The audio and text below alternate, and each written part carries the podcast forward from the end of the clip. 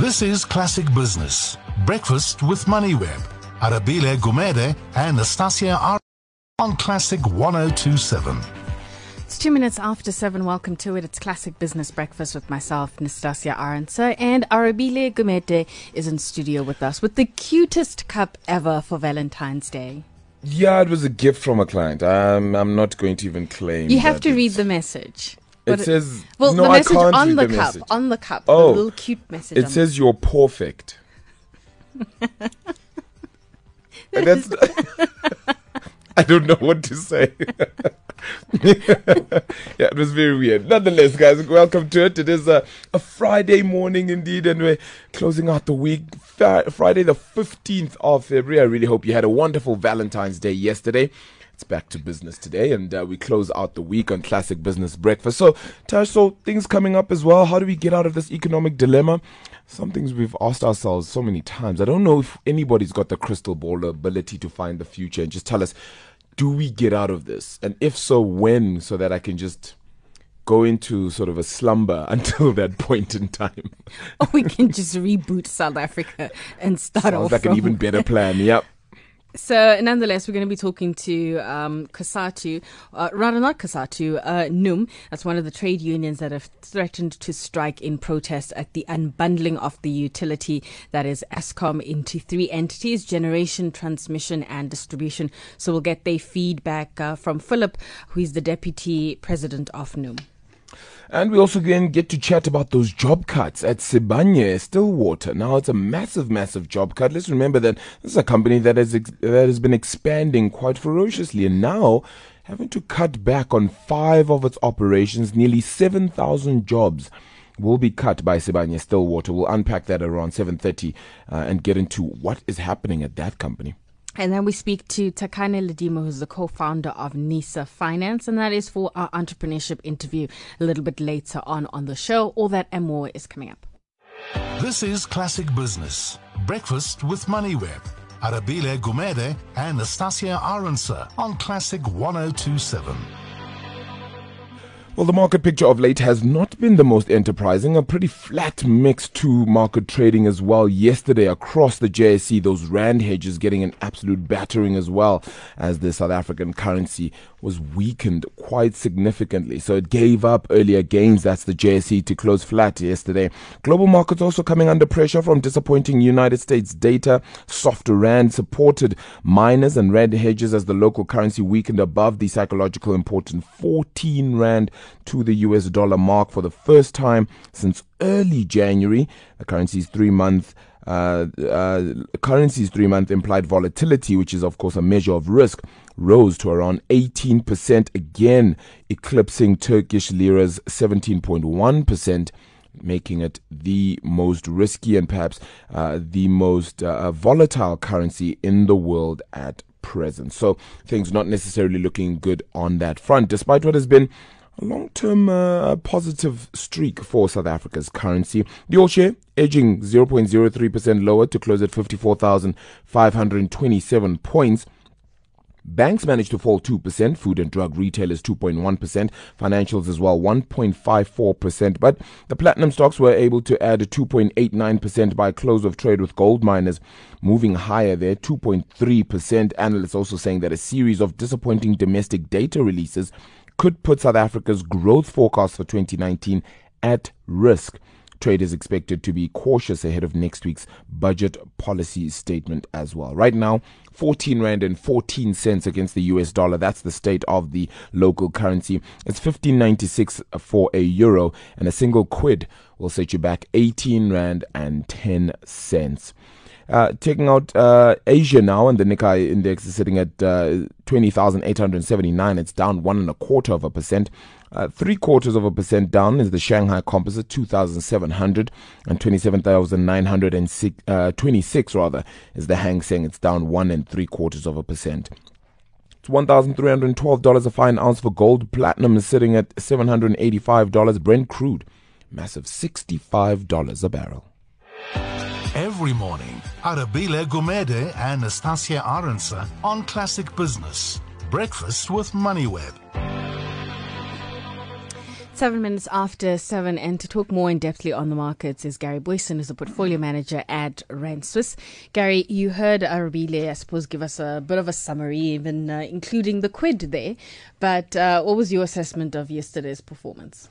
Yeah, I think uh, you were discussing it a little bit earlier off air. It was all about the currency movement. We've seen an absolutely massive depreciation uh, over the week, and it's it's really, I mean, it's just lit a fire the the rand hedge stock. So we've seen you know, like heavyweights, uh, the likes of Richemont, you know, trading through hundred rand a share.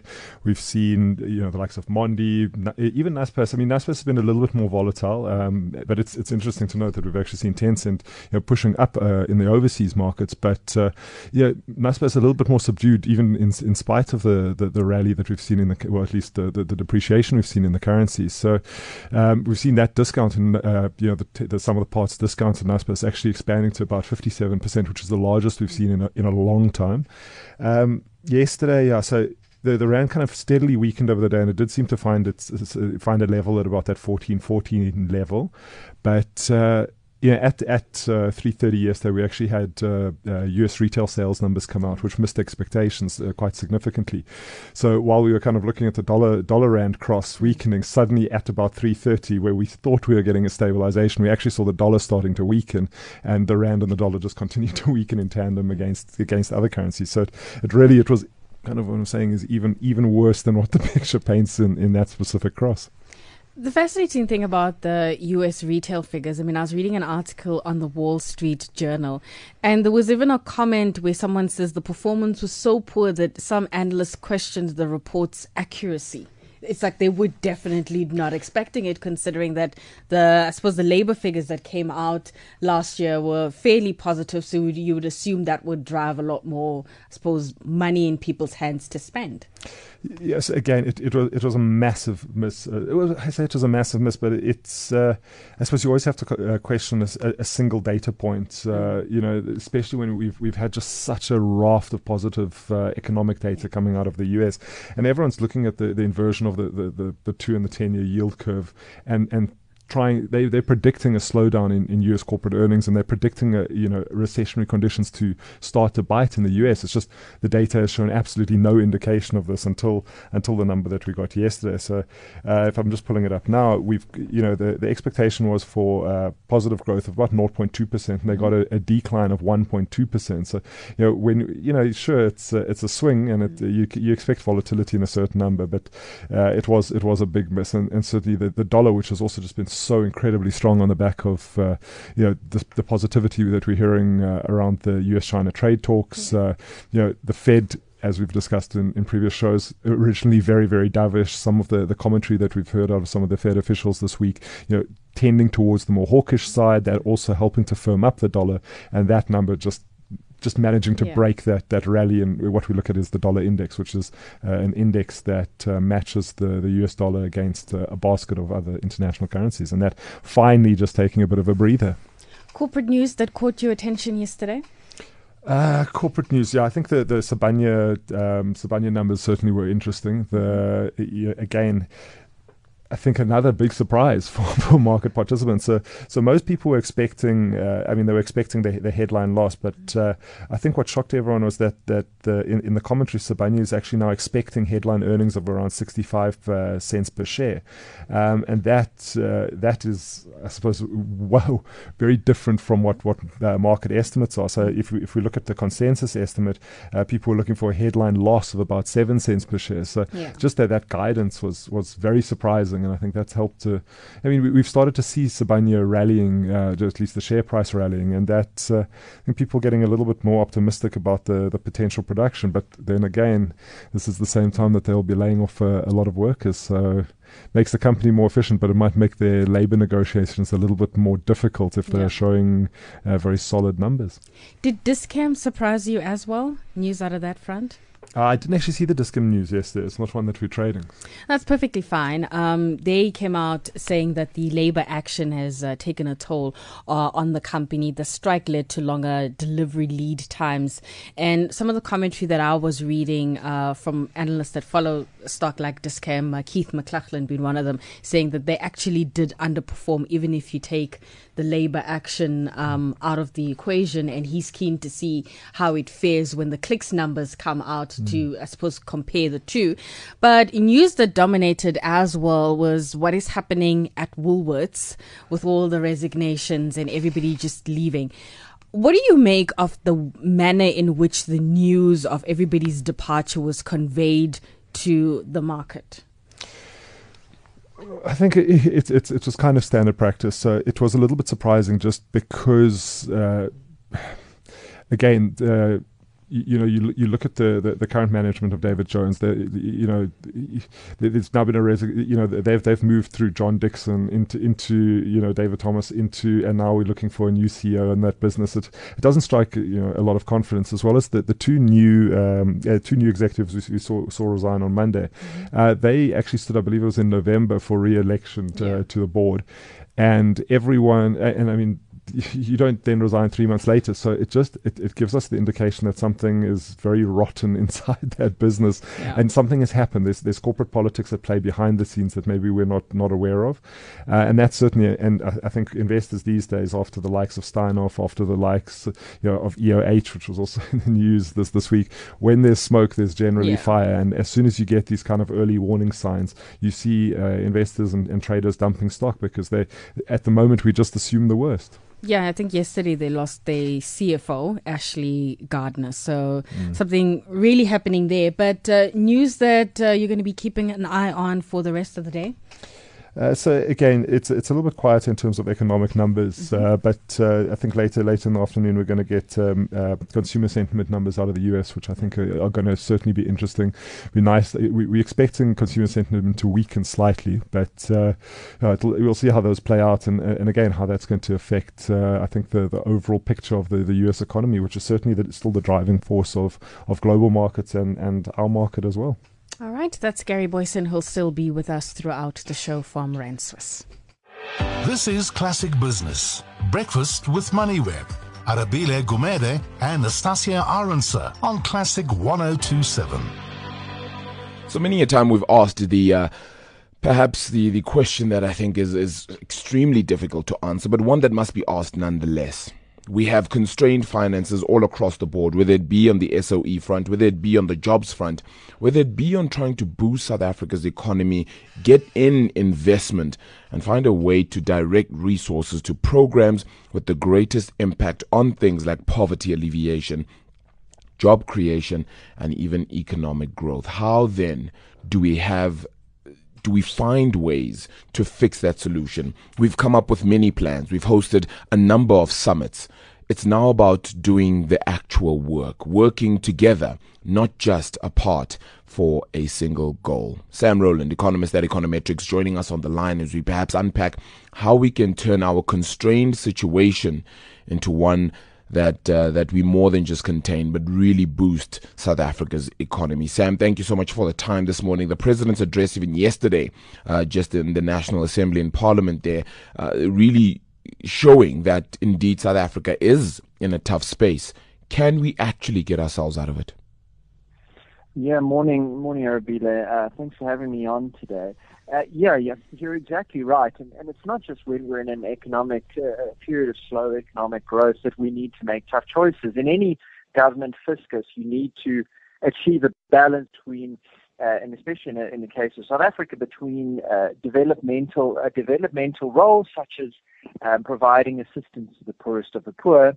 Uh, in the forms of things like grants, social security, um, subsidized education, and health, then you also need to um, be able to spend on productive sectors of the economy. So engaging in investment, firstly in industries that are high growth potential, and you also need to spend on infrastructure that um, that will, will contribute towards improving growth in the economy. Now, how do we fund this? This is typically funded through tax revenue. So we also need to have a trade-off to be able to grow the size of the tax base, and this is through creating jobs um, growing the size of the labor force, and that brings in greater tax, uh, greater tax revenue. The danger is that in our country, we've seen um, our tax tax base has kind of remained relatively stagnant over the past couple of years, and as we've raised our tax rate, our tax revenue hasn't necessarily climbed at the same pace as that. And, and so that just shows you that we are at a sort of turning point in how much tax, how much we can increase our taxes. So this places a, a, almost a stop on how much more we can bring in on that avenue. So we need to start thinking differently about where the money is coming from, either that or we need to think differently about how we spend our money. And I think this is where we are uh, at this point in time today. Yeah, you, you make note of how we need to, you know, spend our money. I, I listened to an analyst yesterday who said that the VAT increase should perhaps have even been 2%. Would that have even helped? Uh, well, I think yeah, it's difficult to say. Um, we saw that the VAT, VAT increase has brought in a, a, decent amount of, of revenues thus far. Um, and we've been lucky enough in that we've been able to cut um, cut spending to quite a degree over the first couple of months of government finances. So um, this this has helped alleviate some of the stress that rating agencies rating agencies have said on the health of our fiscus. Now, I agree. I think perhaps two percent would have been more conservatively safe in that we would then have a slight, slightly bigger buffer against um, the shocks that we're now seeing in the form of Eskom. The greater uh, need for uh, support that Eskom has just requested means that now, you know, we need to now scramble to find the funds elsewhere. And government has said that it will be supporting Eskom until it can um, stand on its own two feet. So, however, the danger, of course, is we know that the consumer, and especially towards the end of last year, the consumer was under and still is under a tremendous amount of strain. Um, we, if we just think of the increases in the petrol price, um, uh, which led to an increase in food inflation. And, and alongside that, uh, credit conditions for consumers are still very tough in today's economy.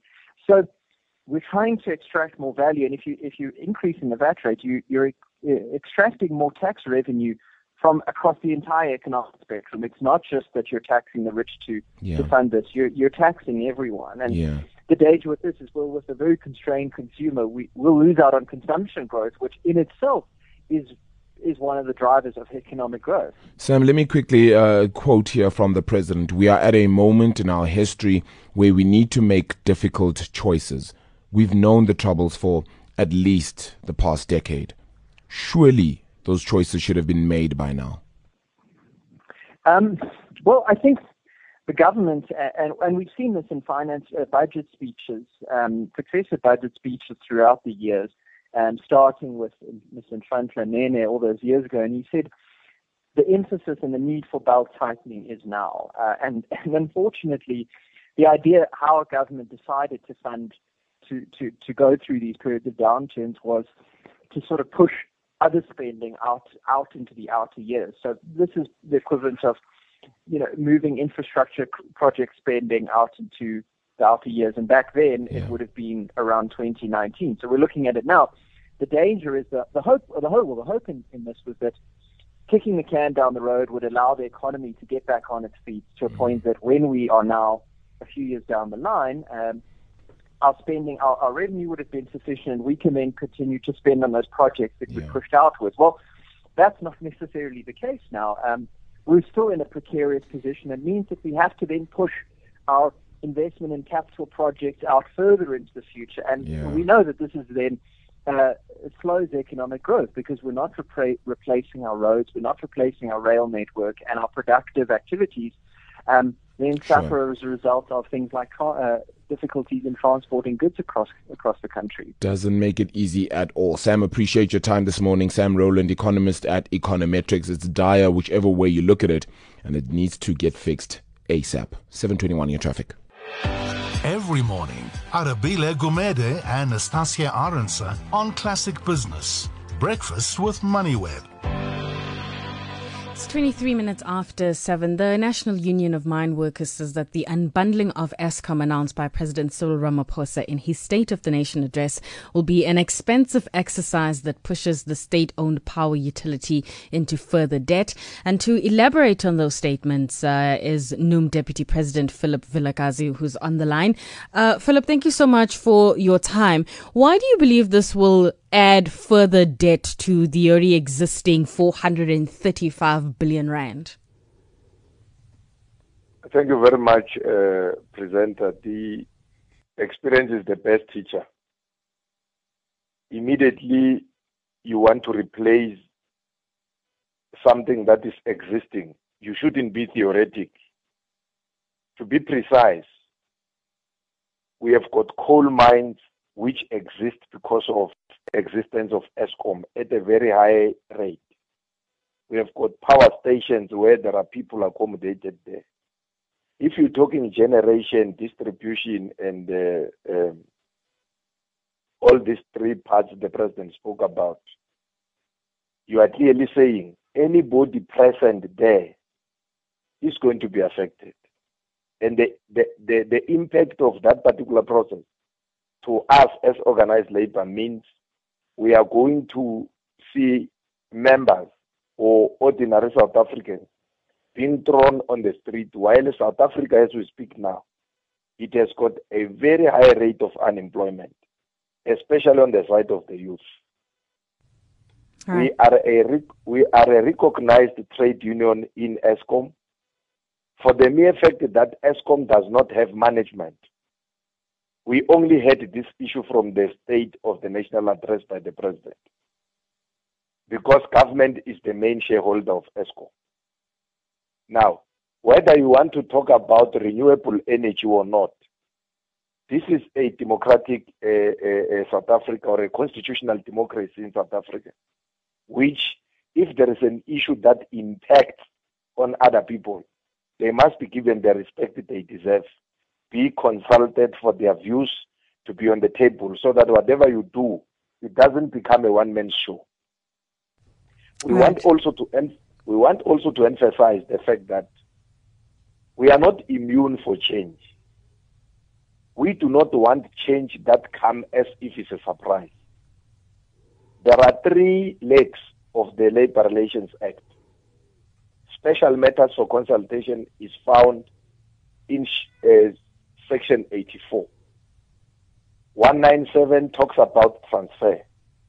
189 talks to retrenchment. None of the three we, we, we can claim that we have a we have a notice to them by Eskom. Again, President has duplicated the board of Eskom by appointing another group of people calling them a task team. Very fortunately, they invited us to a meeting, and I'm talking from the horse mouth because I represented the NUM in that particular task team. Those people's mandate is on a hurry. They are very fast to the extent they were saying there is no way in which Eskom can be assisted except if it is unbundled. And our position has been clear to say, in fact, who are you, Wena, as a task team? Because we are not employed by you. You are not even government. Even though you are appointed by the president, your your terms of reference are confused and confusing because you're talking as if you are Eskom. Philip, I have to come in here, right? So I, I hear your concerns around uh, unemployment and uh, perhaps, you know, that staff might be let go. But can I take you back to when African Bank was basically on the brink of collapse and an immediate action had to be taken to separate the good bank from the bad bank. And the focus was on fixing the bad bank. And this is quite similar with uh, Eskom. You have Generation, which is a much bigger business and from an asset point of view, has, I suppose, it can survive on its own. It's transmission and distribution that is the problem. And I think splitting it into three allows everybody to see everything in a transparent manner. We can see where the problems are. But I want to know from your perspective and even from what you've been hearing from this task team and the current board and perhaps even the other experts, what are the solutions that we can implement now? Because beyond April, there might not be an Eskom and there might not even be staff. And that is the worst case scenario. Thank you very much. Your, your question is very crystal and clear. Look, trade union I'm, le- I'm leading, or we are leading, because we lead as a collective, the immediate solution of Eskom is to diagnose its real problem. The, the action that the president spoke about is not a diagnosis, it's a view. Because if it's a diagnosis, we were to get to know which one is giving the, the, the, the structure a problem. You're talking about generation as a master of them all. But distribution, you said this distribution and what? Distribution and transmission. Yes, distribution and transmission. Now let's let let us just look into this from a South African's point of view. You must understand that for the past decades, Eskom had capacity to the extent under the late Nelson Rolihlahla Mandela, there was a project called Maputo Corridor, a pipe that was to cross into Maputo to give those people electricity. And that particular plan, even today, if you can visit your your your your, your archives, you will find this information. Matshela Koko, when he was a, a CEO, he made it very clear. He refused to sign IPPs, citing an example to say you can postpone IPPs with three years from 2018 because South Africa will still be having resources that can generate and give electricity to its people, including business. The problem is management here, and people are turning a blind eye on this particular issue. Listen to this. How do you allow a department of government or a municipality to owe Eskom for three months to the extent of the level where all municipalities are owing Eskom? Where is management? What are these people doing on daily basis when they go to work? Look at the illegal connections that we do have. Look at the breachings that we do have we are saying yes, NUM, let there be a diagnosis or a research, right. for lack of a better word, that will tell us what is the real problem. Whether mm. April there is no electricity or not, let us not rush a permanent solution. Philip, we are unfortunately running out of time. On Wednesday, uh, Finance Minister Tito Mboweni is going to deliver the budget speech, and hopefully we'll get an idea as to what the uh, situation will be with Eskom in terms of funding. I'd definitely love to have you on the show on Thursday to get your feedback as to what you think uh, about uh, Minister's um, plan for Eskom. But that is Philip Vilakazi, who's the Deputy President at NUM. Time to have a look at news headlines. Every morning, Arabile Gumede and Nastasia Arendse on Classic Business. Breakfast with MoneyWeb. 6,670 jobs. That's how many could be lost if uh, Sibanye Stillwater launches the formal process of restructuring at least five of its unprofitable gold mines. Um, Sibanye Stillwater eyeing the, those job cuts in its gold production, and this comes as uh, uh, they narrow their full year loss to uh, 1 billion rand and looking to restructure those mines. Let's chat to Sibanye Stillwater now. And Thabisile Phumo, his VP and Head of Stakeholder Relations uh, from Sibanye Stillwater, joins us on the line now. Uh, Thabisile, thank you so much for the time. Let's detail exactly what has happened here. How did we get to this point? And uh, just share with us again, is it uh, in effect because of the strike with AMCU, or is that got no relation really to how things are faring right now? Uh, good morning to you and your listeners, and thank you for having me on your show. Um, the announcement we made yesterday uh, was that we want to commence the Section 189 process, which is a consultative process on the proposed restructuring uh, and of, of our operations Beatrix 1 and Driefontein 2, 6, 7, and 8, where over 6,000 employees could be uh, affected uh, but you will recall that uh, Section 189 process is the commencement of the consultative process to look at retrenchment avoidance measures. And as Sibanye, we've had a similar process before a year and a half ago where we made an announcement, we went into a Section 189 process, and all those jobs were saved. So we are hopeful and are open uh, to, to working together with our stakeholders, in particular the unions, uh, to to get into a process where we can uh, come up with tangible and, and, and sustainable retrenchment avoidance measures. And on the back of your question about is this related to the strike, it isn't. We have been indicating for the last year and a half, in fact, uh, since 2017, that these uh, operations are, are loss making. And we have been working uh, with unions at a branch level in a process called Future Forums, which are meetings that are constituted by operational management teams and, and branch level uh, um, union members to try to come up with uh, possibilities of, of, of improving production, but also uh, ensuring that the operations are not loss making. And unfortunately, uh, the outcomes of, of those engagements have not yielded results. That uh, that is why we have arrived at the decision that we have arrived today. We understand the impact this yeah. has on our employees, which is why we are hopeful that the sooner we can embark on, on this uh, consultative process, which will be facilitated by the CCMA, sure. we may be able to avoid uh, job losses uh, because the longer we keep this operation, they are threatening the viability of the other shafts in our gold business. I, I must ask then, Thabisile, that uh, you know, at the right at the beginning of, of your answer, my, your response to me, you you made note of how you know, yes, the last time you announced something like this, you did manage to save the jobs. Why is it then something that we're so quick to do in announcing the potential to lose these jobs? And why not say that we are facing difficulty and we need an urgent plan right now? Whereas, don't you feel that this sort of spooks the market with immediate effect? Whereas perhaps you could gradually work your way to this uh, in finding a solution first before relaying this message? Uh, as I indicated, we have actually started this process uh, internally with our union since 2017.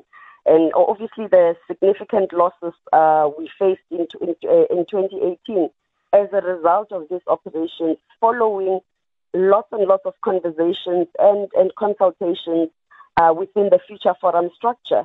We were then uh, put in a position where what we have engaged on has not worked out to an extent that we are now elevating this to a Section 189 process where we are contemplating uh, restructuring our business. So this conversation has been a long time coming. Uh, and our internal stakeholders, uh, and then we did even indicate in our report, uh, annual, uh, in, in, our results uh, previously, that some of these operations were operating below acceptable levels of productivity. So it is not a new conversation. Uh, it is just that we've now elevated it uh, using a Section 189 process in terms of the LRA. Yeah, you, you also have uh, in in process the, the, the purchase or possible purchase an all share bid for uh, the platinum miner Lonmin, a process that of of course has stalled right because of an appeal by AMCU. Would that still go ahead if if if you were to then have this Section 189 go through? Yes, that process uh, will proceed. You will remember that we've got uh, two divisions. We've got a gold business, and this uh, uh, uh announcement doesn't actually even affect the whole of our gold business. It is only affecting the five shafts uh, that I've spoken to in our gold business. So there are other uh, shafts that will, will continue without being affected, and it doesn't at all impact on our platinum business. Okay, and let's talk about uh, just future hopes and plans. Then, at this point, yes, you have this this ongoing situation, and attempt to fix this situation. Um, if it if it were to get fixed, what is it that Sibanye would do differently in this case to ensure that a situation like this does not happen for yourselves and for employers employees? Uh, you know, sort of in the near future, or hopefully ever again. And also, how difficult has it been operating in South Africa's mining uh, sector, uh, particularly in the last two years? Even though of late we've gotten the mining charter? Look, I think there are myriad of factors that affect this kind of situation the economic situation, um, uh, cost of doing business, uh, labor issues. So I think what we could, and, and in fact, we proposed it in the previous uh, wage negotiations where we were saying that perhaps a social compact is what we need to be looking for, where together with our employees, we could work uh, towards a, a, a, process where we, we could share in the pain of when when when when the, in our business, but we can also share in the gain. But what that means is uh, we would work together to improve productivity level. We would probably consider shift arrangements that will assist uh, uh, the, the, our business to, to, to produce optimally. So we did all that we could, and that is why we embarked on the process on, on, on Future Forum. But obviously, you need to appreciate the difficulties uh, of any business, not just our mining business, uh, in the economic context within which we are operating. Yeah. Thabisile, appreciate your time this morning. Thabisile Phumo is VP and Head of Stakeholder Relations at Sibanye Stillwater. We'll continue to track that story, of course, for you. 6,670 jobs potentially could be lost at Sibanye Stillwater's gold operations as it looks to restructure at least five of those unprofitable gold mines as well. Uh, Sibanye uh, did advise the market that its full year loss would narrow to 1 billion rand for the 12 months to end December uh, from 4.4 billion rand a year earlier. And it, of course, has also been hit by a three month strike at its gold assets by AMCU, the Association of Mine Workers and Construction Union. Like I said, we'll continue to track that story for you. It's 740. Let's get to your traffic. Every morning, Arabile Gumede and Nastasia Arendse on Classic Business. Breakfast with MoneyWeb. At 7.42, time for our entrepreneurship feature. And we're going to be talking to Tekani Ledimo, who is the co-founder of NISA Finance, which is an invoice financing platform that enables financiers to issue invoice-backed loans to SMEs quickly and affordably by fully automating the application and invoice verification through ERP system integration. Tekani, thank you so much for your time this morning. So let's start off with um, how the idea came about to do an invoice financing platform.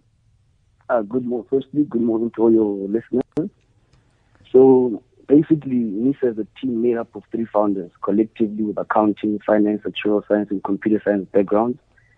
And we began because we realized that a lot of SMEs that supply large corporates and retailers, such as your Pick n Pay, the Tiger brand, etc., experience cash flow problems, which is due to the long payment terms post post performance of services. So, and that we and we at NISA believe that SMEs having access to affordable finance is critical, especially in a growing economy like ours, because SME growth leads to more job creation, decreases employment, and increases GDP.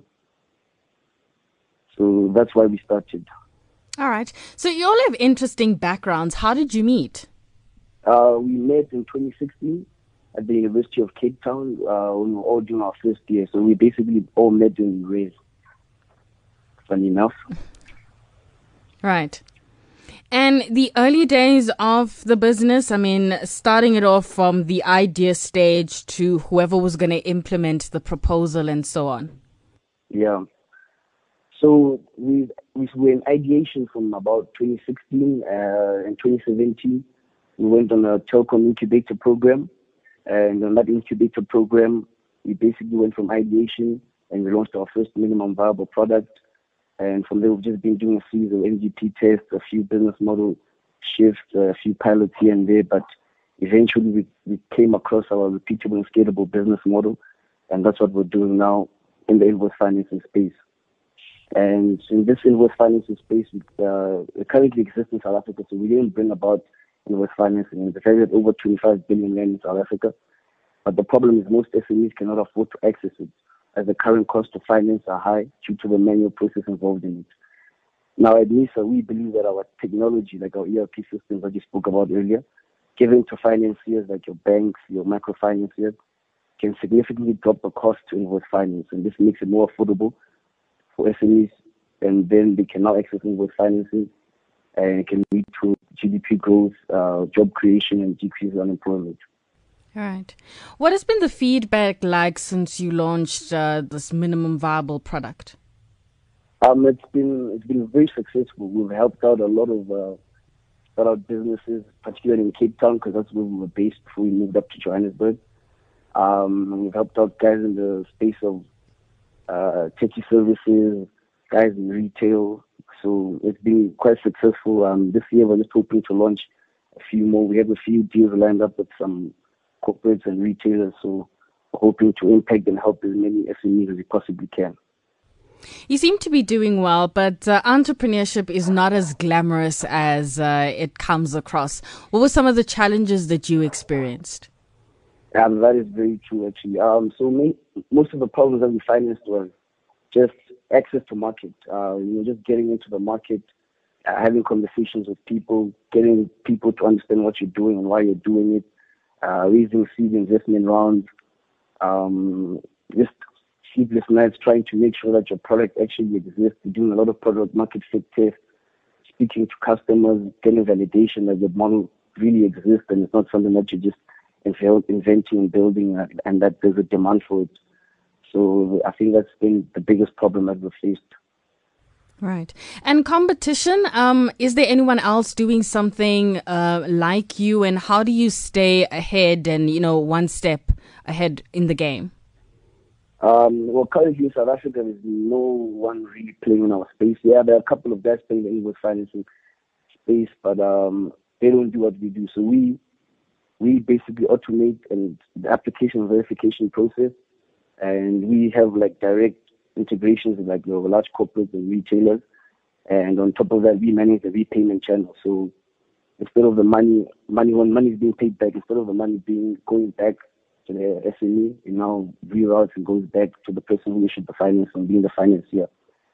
So our edge to technology is what keeps us ahead of the, our competitors. But mainly, most competitors come from um, the UK, Europe, but locally, there's no one really playing in our space because we're not in direct competition with any financial service provider. So we don't compete with banks, we don't compete with microfinance.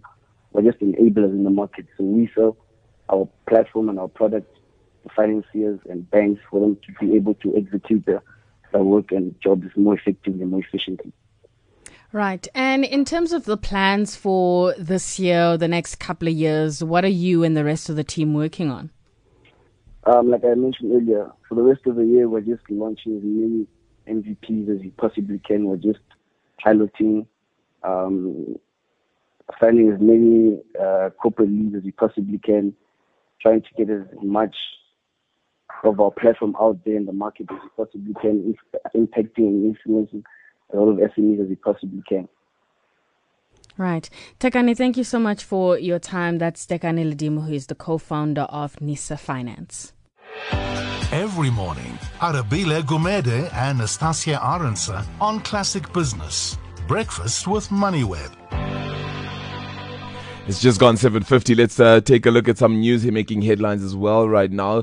Uh, news just in, of course, is uh, Goldfields coming out with a set of earnings as well. Now that's their full year reviewed results for the year ended 31st December 2018 things not looking too great on this front. If you take a look at uh, review some of the results they're coming through from them, Goldfields Limited is uh, announces a normalized profit from continuing operations of 27 million US dollars.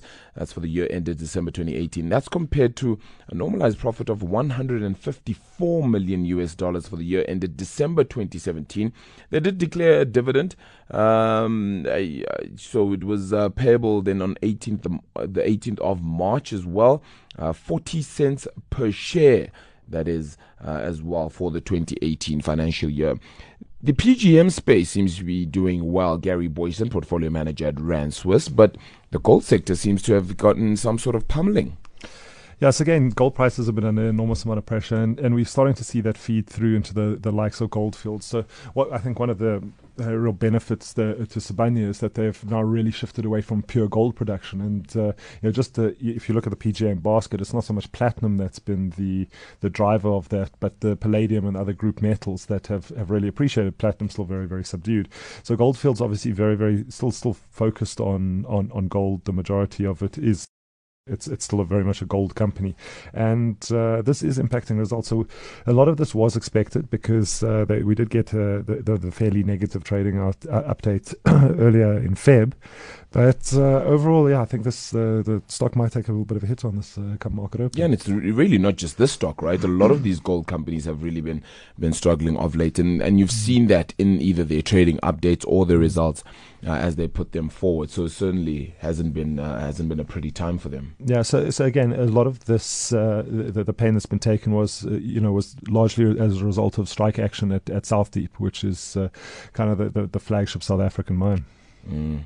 Yeah, all right. Certainly hurting there. Uh, another one of keen interest, and this is a company that just can't catch a break. Everything just seems to be going in the wrong direction for them. MTN stating that their CEO in Uganda, uh, Wim Vanhelleputte, if I'm saying that correctly, my apologies, has been deported from the country. MTN has been notified on the grounds of the for uh, of the grounds for the deportation and is working hard to establish precise reasons for it. Uh, they are concerned as well about the developments and are engaging with authorities, as they say. Their focus continues to be on delivering the best quality products and services, etc., etc. But a whole CEO to be deported out of a country, that's that's absolutely serious.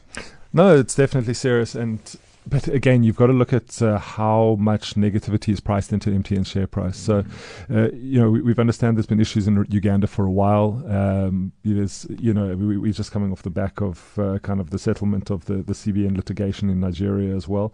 So it's it's a difficult company to value at this stage because if you actually look at the underlying earnings in the businesses, um, you have to agree that MTN is incredibly cheap, um, and there's a lot of risk that's being priced into the into the company. So when you see a, a like a headline like this, uh, you know you understand that there are problems in that country as well. I don't know if it's going to move the needle too much in terms of the share price. Uh, what I do think though is that uh, looking at at the underli- each underlying business and, and, going into a deep dive of, of the of the company, uh, when we come to to sort of the full year 2018 results, uh, which will be released in March, I think we're going to get a very very positive surprise because the market is not expecting much. Um, we see uh, potentially a dividend of, of, of five rand a share coming out of MTN. Um, we see very solid solid EBITDA uh, EBITDA growth, um, and I would say, yeah, I mean, our, our diluted headline earnings uh, estimate is going to be a, just just above five rand uh, a share, which is going to represent 183% year-on-year growth. So for us, we believe that MTN is coming right underneath, and I think you're going to be surprised when the results come out in March. But it's a company that is priced for failure because it because certainly looks that way. because and it's because of the, the continually bad news coming out of the difficult mm. geographies in which they operate. So any any positivity is a sense of a win for MTN. It's also for, for me, and, and I, I really think that this that there's a compelling buy case for MTN at the moment. Is that it's also one of the most shorted stocks in our market. So mm. if we do get a positive set of results coming out in, in March, you might see an unwind, which we, traders will call a short squeeze, yeah. where suddenly those short positions are forced to buy back uh, their scrip, and you get a, an, an, enormous pop. So let's let's watch let's watch for it in March when, when MTN results come out. I think uh, I think we're going to be very positively surprised. I certainly hope so. It, it, it's it's gone through the wars.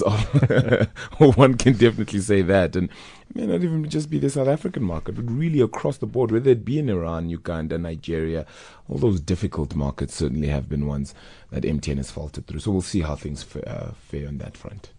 I've got a fun fact. Yes, Tab. But I'm worried that this might not apply to you because you don't drink alcohol. So Gary and I might be the only ones having to participate in this conversation. Hey, I'm but keen you to can, look. I'm keen to just ooh, cheer you guys on. Presenter, so, I do not drink either. you see, presenter, you're the only one. You and Pete will do it. How's that? That's fine.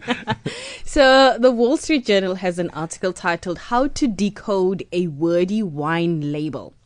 So, have you ever walked past? Well, I'll ask Gary this, uh, and perhaps yourself. I'm sure you've bought a bottle of wine for someone as a gift, right? Yes, no, maybe. I've just had bottles of wine in my household. I don't think I've actually bought a bottle. Okay, you may have seen these yes, kinds of uh, yes. things. So maybe the wine will have a name such as Private Reserve or Hand Selected Lots or one of those to make it sound a little more fancy and that kind of stuff. So this uh, um, the journalist who wrote this particular article has just discovered that in the US, as long as you stick to um, the basic rules on labeling that are dictated by the Alcohol and Tobacco Tax and Trade Bureau's rules, you can pretty much embellish and call things reserve, even though they may not necessarily be a reserve. It could just be a normal $13 bottle of wine.